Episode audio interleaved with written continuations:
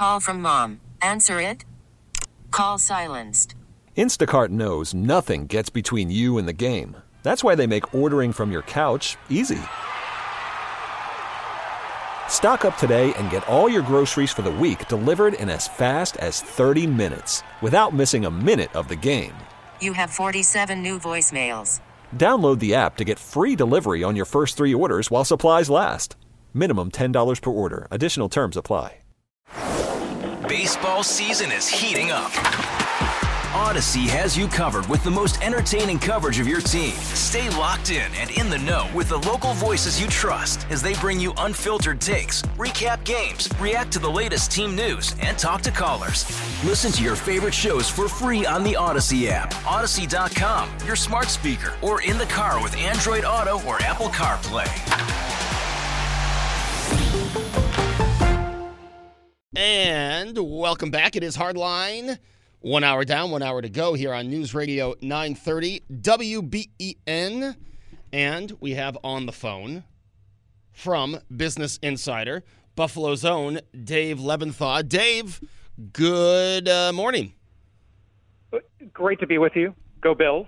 Uh, hope, hope you're having a good day. Yeah, go Bills indeed. Let me tell you. Uh, uh, you know, to, to, to not go too far off on the Bills game to start things off, but it seems like we usually do.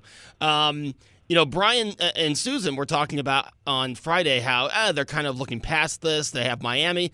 I, I don't know. I, I don't think there's anyone you want to look past. Right now, you're in first place. You should take every game as seriously as, hey, we win. We're still in first place. I, I mean, the, the football gods giveth and the football gods taketh away. And we've seen that in, uh, in, very stark fashion over the past three weeks, uh, especially when we were uh, sitting not so prettily at six and three. So nine and three is great, but nine and four would not be so great, and also give uh, entree to other teams like oh Kansas City and whatnot. So yeah, I don't I don't think any Bills player right now uh, is, is being a observer of this team very acutely is looking past the Jets, who are uh, of course very dangerous and have a uh, you know have a little skin on their wall too uh, that that maybe uh, red, white, and blue uh, Zubaz stripes, if you get my drift. Yeah, hey, they beat us at MetLife. Let's make sure we take care of business here in New York, and uh, in the real New York, by the way, so we can uh, look forward to that Saturday night national game next week. Now, Dave, obviously a lot going on here in the sports world, but as always, a lot going on in D.C. And the news of the week uh, out of D.C. seems to be the prison swap for Brittney Griner uh, that the U.S. made with Russia. What are the details of this, and how is it being received in D.C.? Well, very few people who I've talked to about this are uh, unhappy. I mean, it's great when any American who is in captivity and, and they're so wrongfully, especially in a country like Russia, is being returned to the United States and has been right now. Uh, she she flew into Texas, uh, San Antonio, and uh, is uh, is back on U.S. soil. So as a result, that's great. Uh, but obviously, it raises a whole host of other issues that have been articulated in various forms and fashions about, for example. Uh, others, uh, Americans who are in Russian uh, prisons right now or serving time there unfairly. What's going to happen to them? And also to the very notion of doing deals with Russia at a time when we are actively supplying Ukraine to defend itself against Russia and are at pretty much the the nadir of our relationship with Russia on an international relations level, at least since the Cold War, and arguably, you know, the latter stages of the Cold War were warmer than things are today uh, with the United States. Uh, you know, you think back to the 80s when Ronald Reagan and Mikhail Gorbachev were having their summits and whatnot. Well, you know, that that's Joe Biden and Vladimir Putin are not hanging out today. So it's a really awkward, um, fascinating, tragic, uh, and and curious situation all wrapped up in one. And uh, you you better believe that here in Washington D.C., this has been the talk of the town. Now, Dave, you know, uh, Brittney Griner was over there for a marijuana related charge. The United States make the prison swap to get her back home. But it, it does kind of put the spotlight on the fact that marijuana federally is still a, a crime, is still against the law in the United States. Has anyone brought that up? Yeah, well, eh, you know, first, just fundamentally, she was there on, on basically trumped up charges about marijuana possession, which may or may not have even been true. And and we are swapping a prisoner who is a notorious arms dealer. So there, if there's uh, some debate and some uh, concern about the appropriateness of it, it, it is very much centered on that. That in essence, uh, you know, we're we're taking somebody who is a hardened criminal who can very much do great harm. Uh, in swapping them for somebody who you know is is not at all. Uh, should we be giving up somebody like that and sending them back into Russia where where they could do, you know, potentially great evil? Uh, so you know, you be the judge as to whether that that's an appropriate thing or not. But the issue of marijuana, I, I mean, is I, on one hand, here in the United States, it's like, okay, well, you, you walk through Washington D.C., and I mean, people are smoking pot on their porch, walking down the street. It's no big deal. The cops are not coming by, uh, and and that's the case in many places across the country. But yet, at the same time, too, there's this hodgepodge, patchwork quilt of rules and regulations and laws that that make it okay sometimes and not okay other times. It's very state based, and it really underscores too that you know states and the federal government are just completely not in concert on this, uh, and, and and that there's no standard uh, really at any level. Uh, so states do have a lot of power. So does the federal government, and, and there's a great deal of tension as to ultimately where this is all going to land. It's a situation, as we well know, that is very quickly evolving, very fluid, and and still for people, you know, who possess marijuana, there's a lot of care that needs to be taken and to the you know locality as to ultimately what what is going to be considered legal and and not. Even airports, I, I've seen you know plenty of examples of you know where there's amnesty boxes where it's like all right you can't have can't take your weed on the plane so but it's okay if you have it right now and you can put it in this box here so you don't get yourself in trouble a lot of people think that there should be a very better way you spoke of the uh, prisoner that was swapped for Brittney Griner. What can you tell us about him? Uh, how long was he in American prisons, and was he set to be released in the future? What was his uh, crime, and was it a lifelong sentence before the swap? Yeah, uh, so so to your latter question first, uh, no, he was not going to otherwise be released. Uh, I, I can't tell you off the top of my head exactly how long uh, he was in there for, but I mean, this is somebody who again, was a notorious arms dealer, was in a great deal of trouble, and was a person of great interest to the United States, but also great interest to Russia, and they wanted him back. So, you know, this is uh, this is probably not the last time we're going to be having a discussion about uh, prisoner swaps with uh, with Russia, or for that matter, other countries too that may see this as an opportunity to uh, to get what they would consider to be a political prisoner back from the United States, uh, and there are plenty of countries in South America, Iran, uh, uh, you know, other people who we n- might not be playing nicely with, or other countries that uh, may see this as an opportunity to open up uh, channels of diplomatic conversation, if you will, uh, about uh, whether there is some, uh, you know, United States citizen, American citizen uh, in in one of their prisons uh, who might they might be interested in getting back in exchange for something else. Now, Dave, we we looked to the Senate, and we had a Senate runoff on Tuesday. Was the the talk of the political world? Senator Raphael Warnock was reelected in the runoff, but I, uh, was it was it just me, or was that closer than some people were expecting um, on Tuesday? It was close. I mean, of course, we knew it was going to be close just by virtue of the results of the general election, which were just a little bit more than a, a percentage point uh, separating Herschel Walker, the Republican, from Raphael Warnock, the incumbent Democratic senator. So, you know, and it ended up a, a little bit wider than uh, than what had happened uh, during the general election uh, in the runoff, but. I don't think anyone was really expecting that there was going to be, you know, on one hand, a five or six percentage point difference, and Raphael Warnock was going to run away with it. We knew that this was going to be tight, and you know the big question is: is the people who voted in the general election were they going to vote again? And also, too, were there new people who didn't vote at all and were going to choose the runoff uh, to vote? So ultimately. Raphael Warnock, he had a better turnout, uh, get out the vote effort, and was able to, especially in his key areas where, where there were many more Democrats and Republicans, got them motivated and got them to the polls.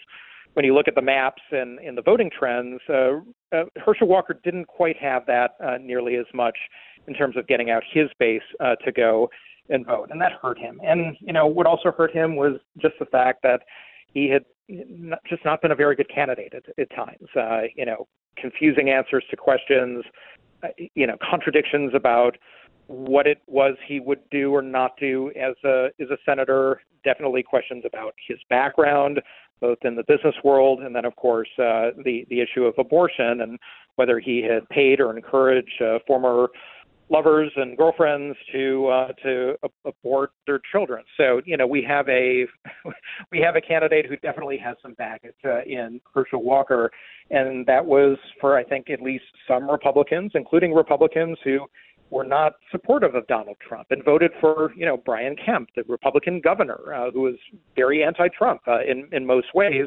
Uh, that that just didn't sit well with them, and if you have an electorate if you have a base that just isn't that excited about you, or at least part of that base, well, in a close race like this, Joe, that that is going to be a deciding factor, and it very much was. So, how is Georgia viewed now? Is Georgia a purple state? Is Georgia a state leaning blue? Because you know Brian Kemp is very popular in Georgia, but if you look at their senators. Uh, they're Democrats. What is why right now? If you look at the state of Georgia, would you put it in the purple category?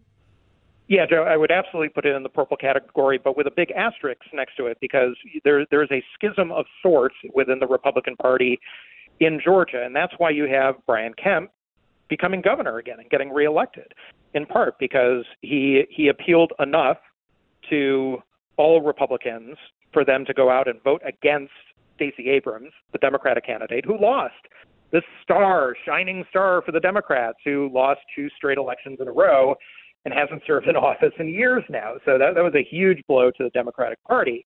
And Brian Kemp, a massive victory for him and for Republicans there.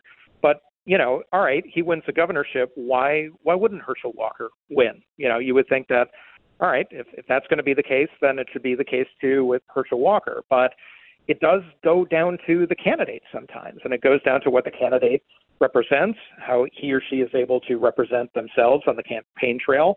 And, you know, Raphael Warnock, too, he was an incumbent and was able to definitely leverage his uh, the power that you get from being an incumbent, whether it's financially or otherwise, to uh, to eke it out uh, in the end, too. So the fact that a state like Georgia, similar to what you see in a couple of other states, it's rare, but it still happens. New Hampshire is a good example of where voters, uh, there are enough independent voters or there are enough Democrats or Republicans who are willing to entertain the other side and not just immediately default to the party that they would be inclined to vote for most of the time.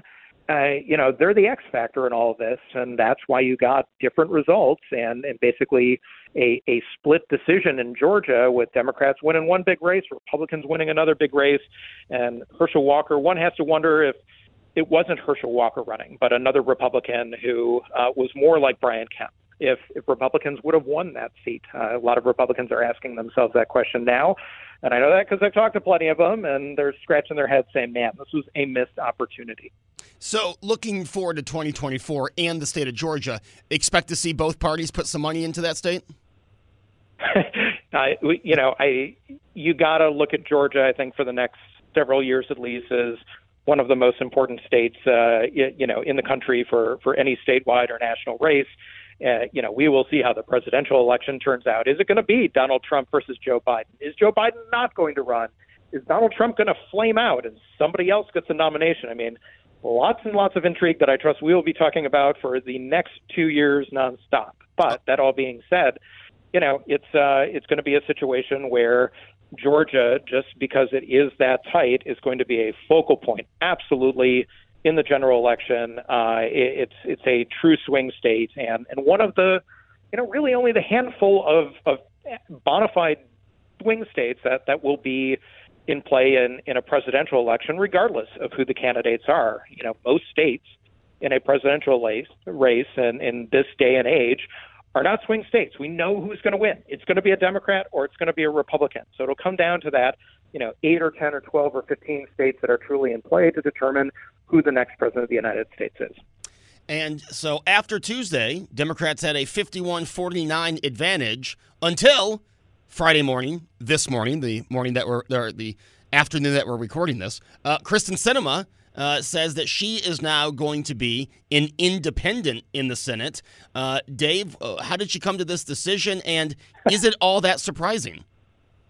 Uh, I mean, on one hand, it was surprise. You wake up in the morning and she's written an op-ed and released a video, and she's an independent now. I mean, it, it's also totally not surprising in the sense that she, over at least the past several years, has been willing, really, at any turn to go against her own party and you know, not exactly side with Republicans, but also to, you know, was willing to to really just kind of hold the Democratic agenda hostage uh, in a major way for things that she might want for the state of Arizona, which she represents, or just some philosophical view that that she had on any number of issues, you know, ranging from transportation to financial issues, and the list goes on. So she is staying within the Democratic caucus, and you can think of Bernie Sanders as a good uh, analogy and analog for this, where he too is an independent, but he caucuses with the Democrats. So that means that the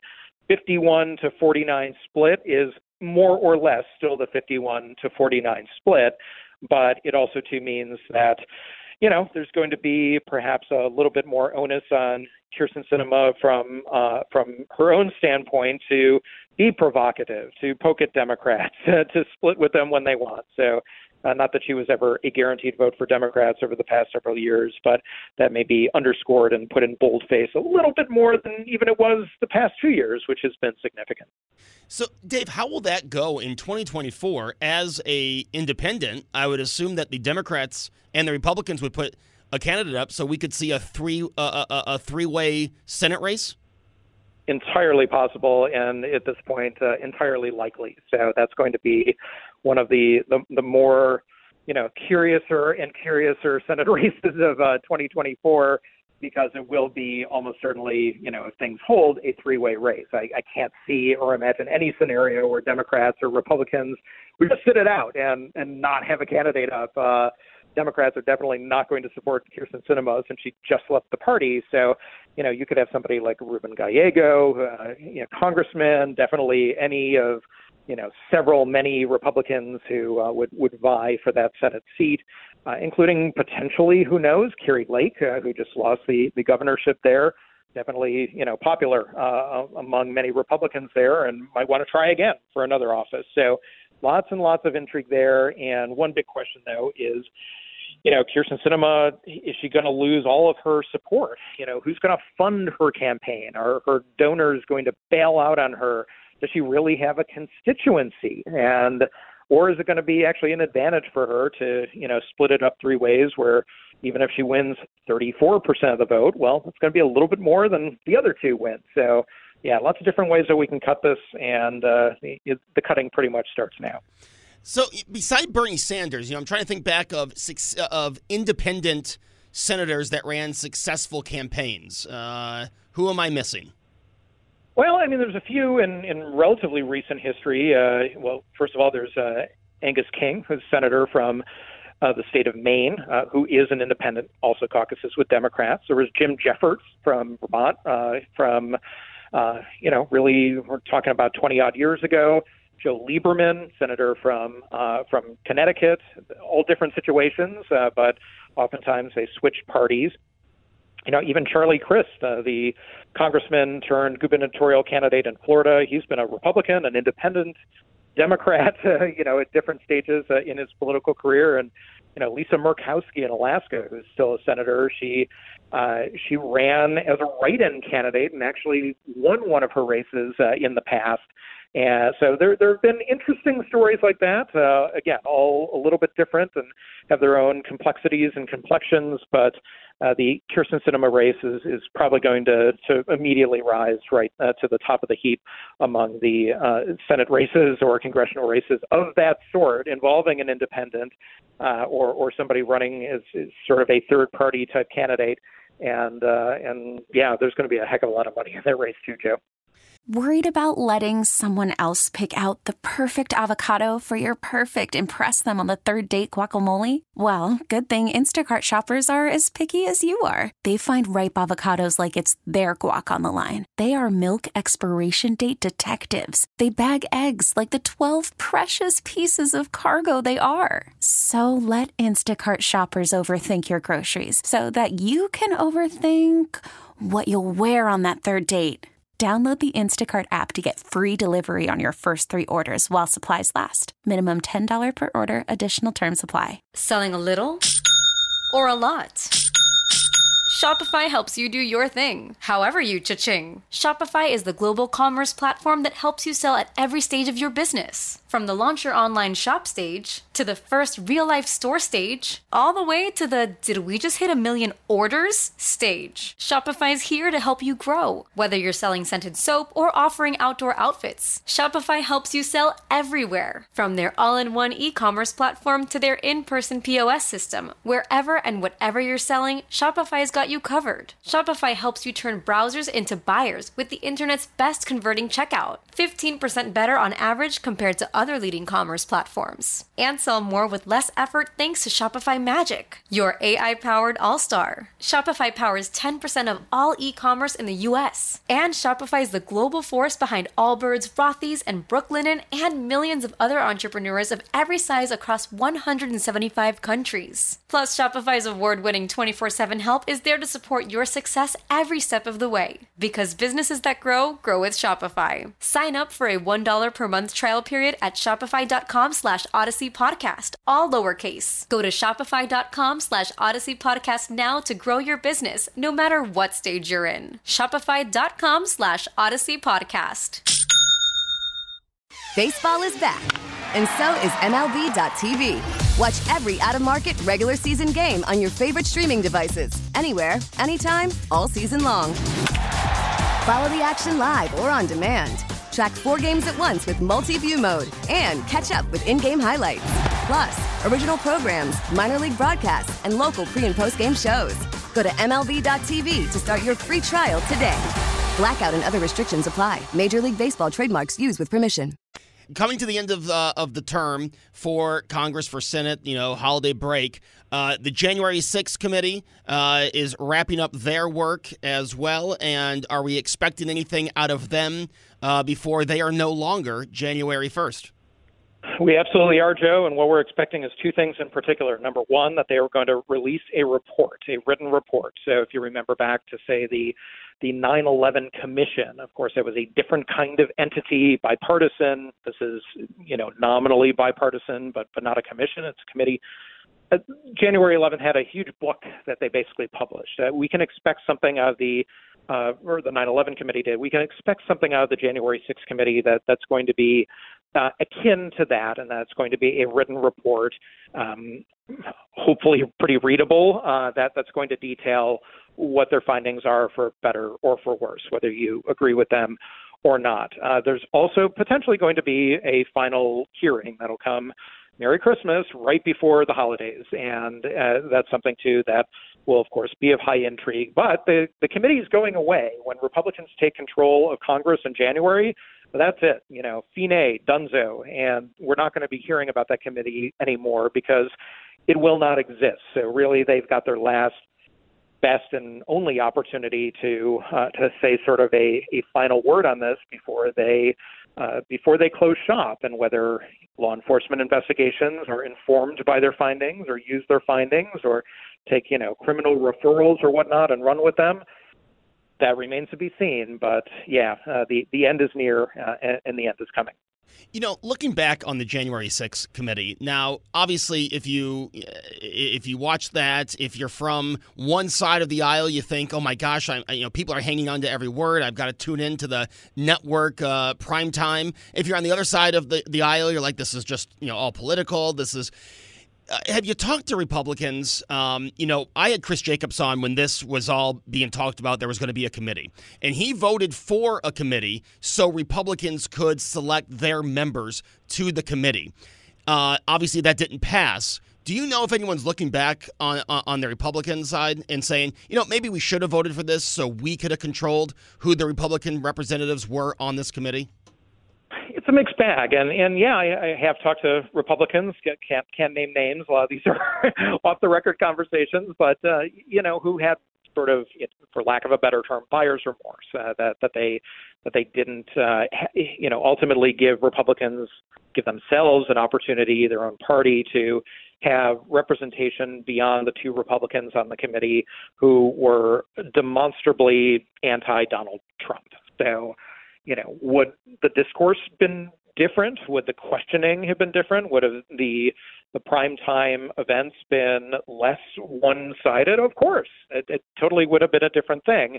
But the risk, of course, was that by doing so, by participating, by by joining in on this, they they would be in either tacitly or overtly uh, supporting the, the notion of investigating Donald Trump and and participating in in what was a you know ultimately an effort to not just investigate January 6th and the root causes and, and, and the event itself, but as we all know, it very much was focused on the former president, the 45th president. So, you know, that was a, a very, very risky thing to do. And it was risky either way. Republicans made their choice. And I think really the biggest question, which you never can really quantify it, Joe. It's impossible to do so. But how much did the January 6th committee and the in the findings, the proceedings, the the the live television of it all hurt other Republicans who were tethering themselves to Donald Trump during the midterm elections? It, had that gone differently, had we not found out many of the things that ultimately we did uh, about what Donald Trump did or did not do that day and leading up to that day, um, you know, would would things have been different for somebody like a Herschel Walker? I don't know. I don't think anyone will know. But here in Washington D.C., this is a topic of conversation and continues to be a topic of conversation. And Republicans, I think, are having conversations actively about learning from that uh, as as we immediately go to the next election cycle which of course will have a presidential candidate uh, up on the top of the ticket. And I got to ask that question uh, uh, another way as well, Dave. Uh, Democrats, you know, as you said, there were two Republicans on the committee, but Republicans that, number one, aren't um, too popular within the Republican Party and were very much anti the former president. Uh, do you think there's any Democrats, or have you spoken to any Democrats that say, hey, you know, maybe we should have put a more popular Republican, given them access to the committee, so it's not viewed as this political hit piece? Less Democrats feeling that way than Republicans probably feeling that they wish there were Republicans who were not Liz Cheney or Adam Kinzinger on the committee. Um, you know, Democrats did pay a price, uh, at least in small part. Uh, Elaine Luria, uh, who's a congresswoman, Democratic congresswoman, she lost her election in a close race where where her district was, you know, very, very, very purple, and uh, even you know, if you look at the numbers, leaned a little bit uh, to the side of Republicans. So she's out of Congress. She's not coming back, and you know, there's quite a strong possibility. Again, you can't quantify it or draw, uh, draw a direct line, but quite possible that her participation on that committee had had an effect on her. But yeah, it's it, it's hard to say. Uh, you know, a lot of uh, a lot of Monday, Tuesday, Wednesday, Thursday, and Friday morning quarterbacking going on about uh, how the committee actually worked out and who politically benefited from it. And then, of course, there's the argument that, well, look, everyone wants to look at this in partisan terms, but this was an effort, even if it was skewed toward Democrats, to get to the heart of what happened on one of the darkest days of America, where people died in the U.S. Capitol, was attacked and and trashed inside. And you know, I I was there and I saw it with my own eyes, and it was as as bleak a day as uh, you know almost any day in American history, save for a few select ones. Staying with Congress and talking about leadership, uh, we, saw the leadership votes two weeks ago, and we see uh, Nancy Pelosi stepping down. Uh, obviously, won't be the Speaker uh, as Republicans take over the Congress, uh, but won't be in a leadership position at all. Uh, she is handing that over to Hakeem Jeffries. so, Nancy Pelosi, for the next two years, will just be a Congresswoman from California. She will just be a congresswoman from California on one end, but of course she will just not be any congresswoman from California.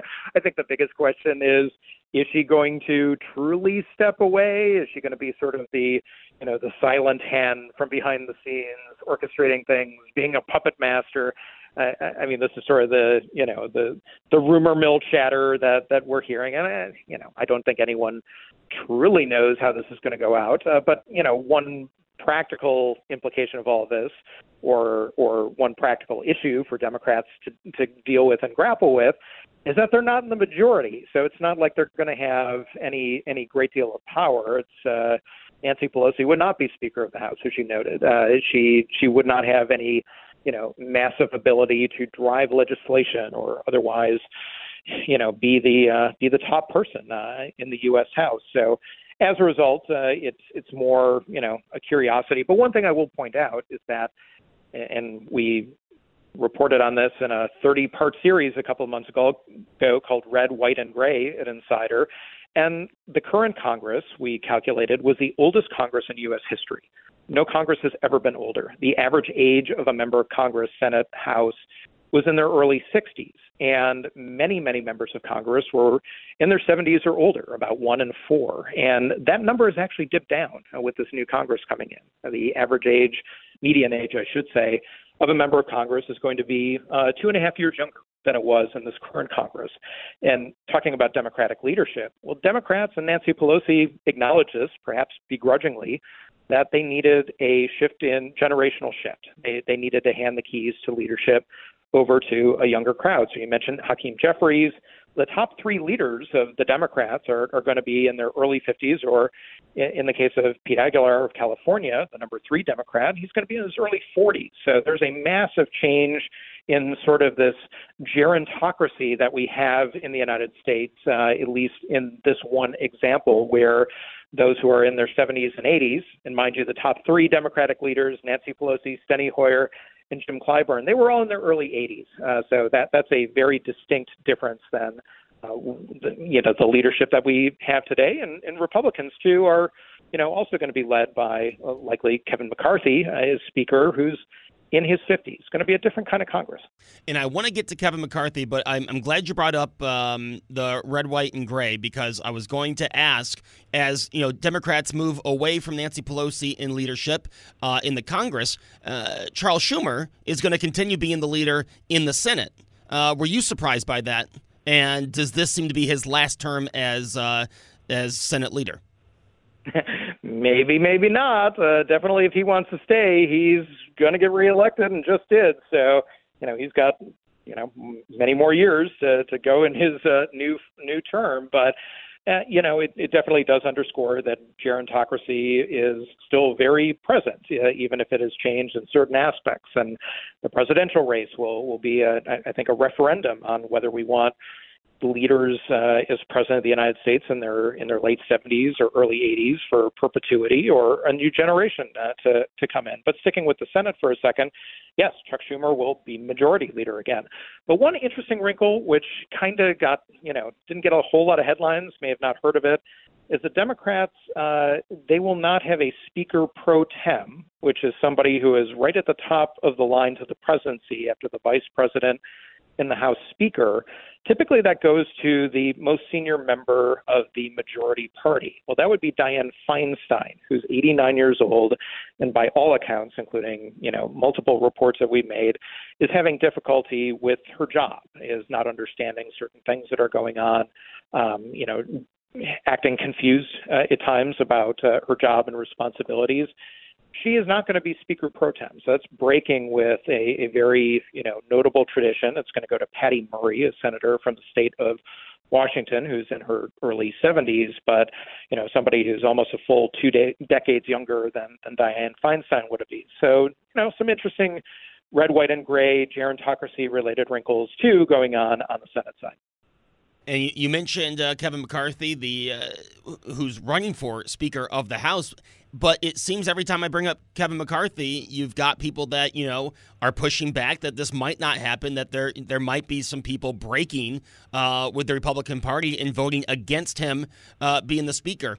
Where we stand now, does it seem likely he's going to have the votes?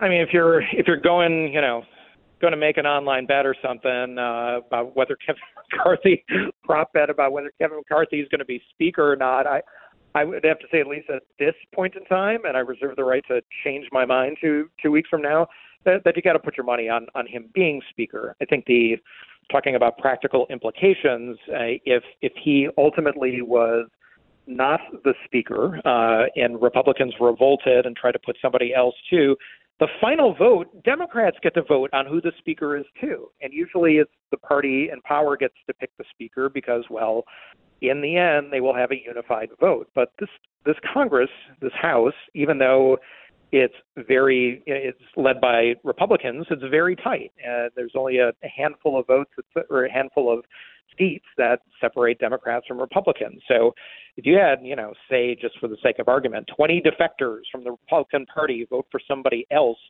well, I mean, you might be able to cobble together, you know, those Republicans voting for I don't know, Marjorie Taylor Greene. And then the Democrats, left with the choice of Marjorie Taylor Greene and Kevin McCarthy, could, in some kind of weird scenario, vote for Marjorie Taylor Greene. Just say, all right, you know, you Republicans, you just you put the most extreme person up there possible. We're not in power anyway. Just just go and burn yourself to the ground here. So you know, we're starting to, to play some mental games here about how this would all work out, but it does definitely raise the curious, curious possibility of, of there being some drama in regards to that too, Joe. Dave, two more questions, and I appreciate you giving me the time today. Um, number one, Republicans taking over Congress. You know, Elon Musk has been releasing these quote Twitter files on Twitter. Is that going to get some attention in the new Congress starting in January? Yeah, it, it might, depending on what they say. Uh, the the first round was interesting, but not exactly explosive of a you know Watergate level or anything of that sort. So there there are allegedly going to be or uh, supposedly going to be more rounds of these coming out. Uh, Twitter release number two, and uh, yeah, if, if there are prominent names mentioned, yes, that will definitely get attention. If there are shenanigans or illegality or untoward actions by members of Congress or political officials, governmental officials, or, or those in the political sphere writ large, then yeah, I suspect that there could be fallout from it. Think of the you know DNC email hack leak that happened in 2016, and there there were reverberations from that that lasted uh, years and was highly embarrassing for the Democrats and for Hillary Clinton uh, at the time too. So, depending on what is behind the curtain, uh, that that will really dictate uh, the the quality and the content of it uh, as to you know ultimately what the meaning of it is. And my final question, Dave. You know, you're a, a journalist. You, have you, you've, you've worked in the in the field. We we heard about the um, New York Times union uh, taking a 24-hour walkout. Uh, do you have any thoughts on that? It's pretty unprecedented, at least in modern history, at, at the level that it was at. Uh, it, you know, it came, it passed, and uh, and the writers and those who were members of the union are, are back on the job.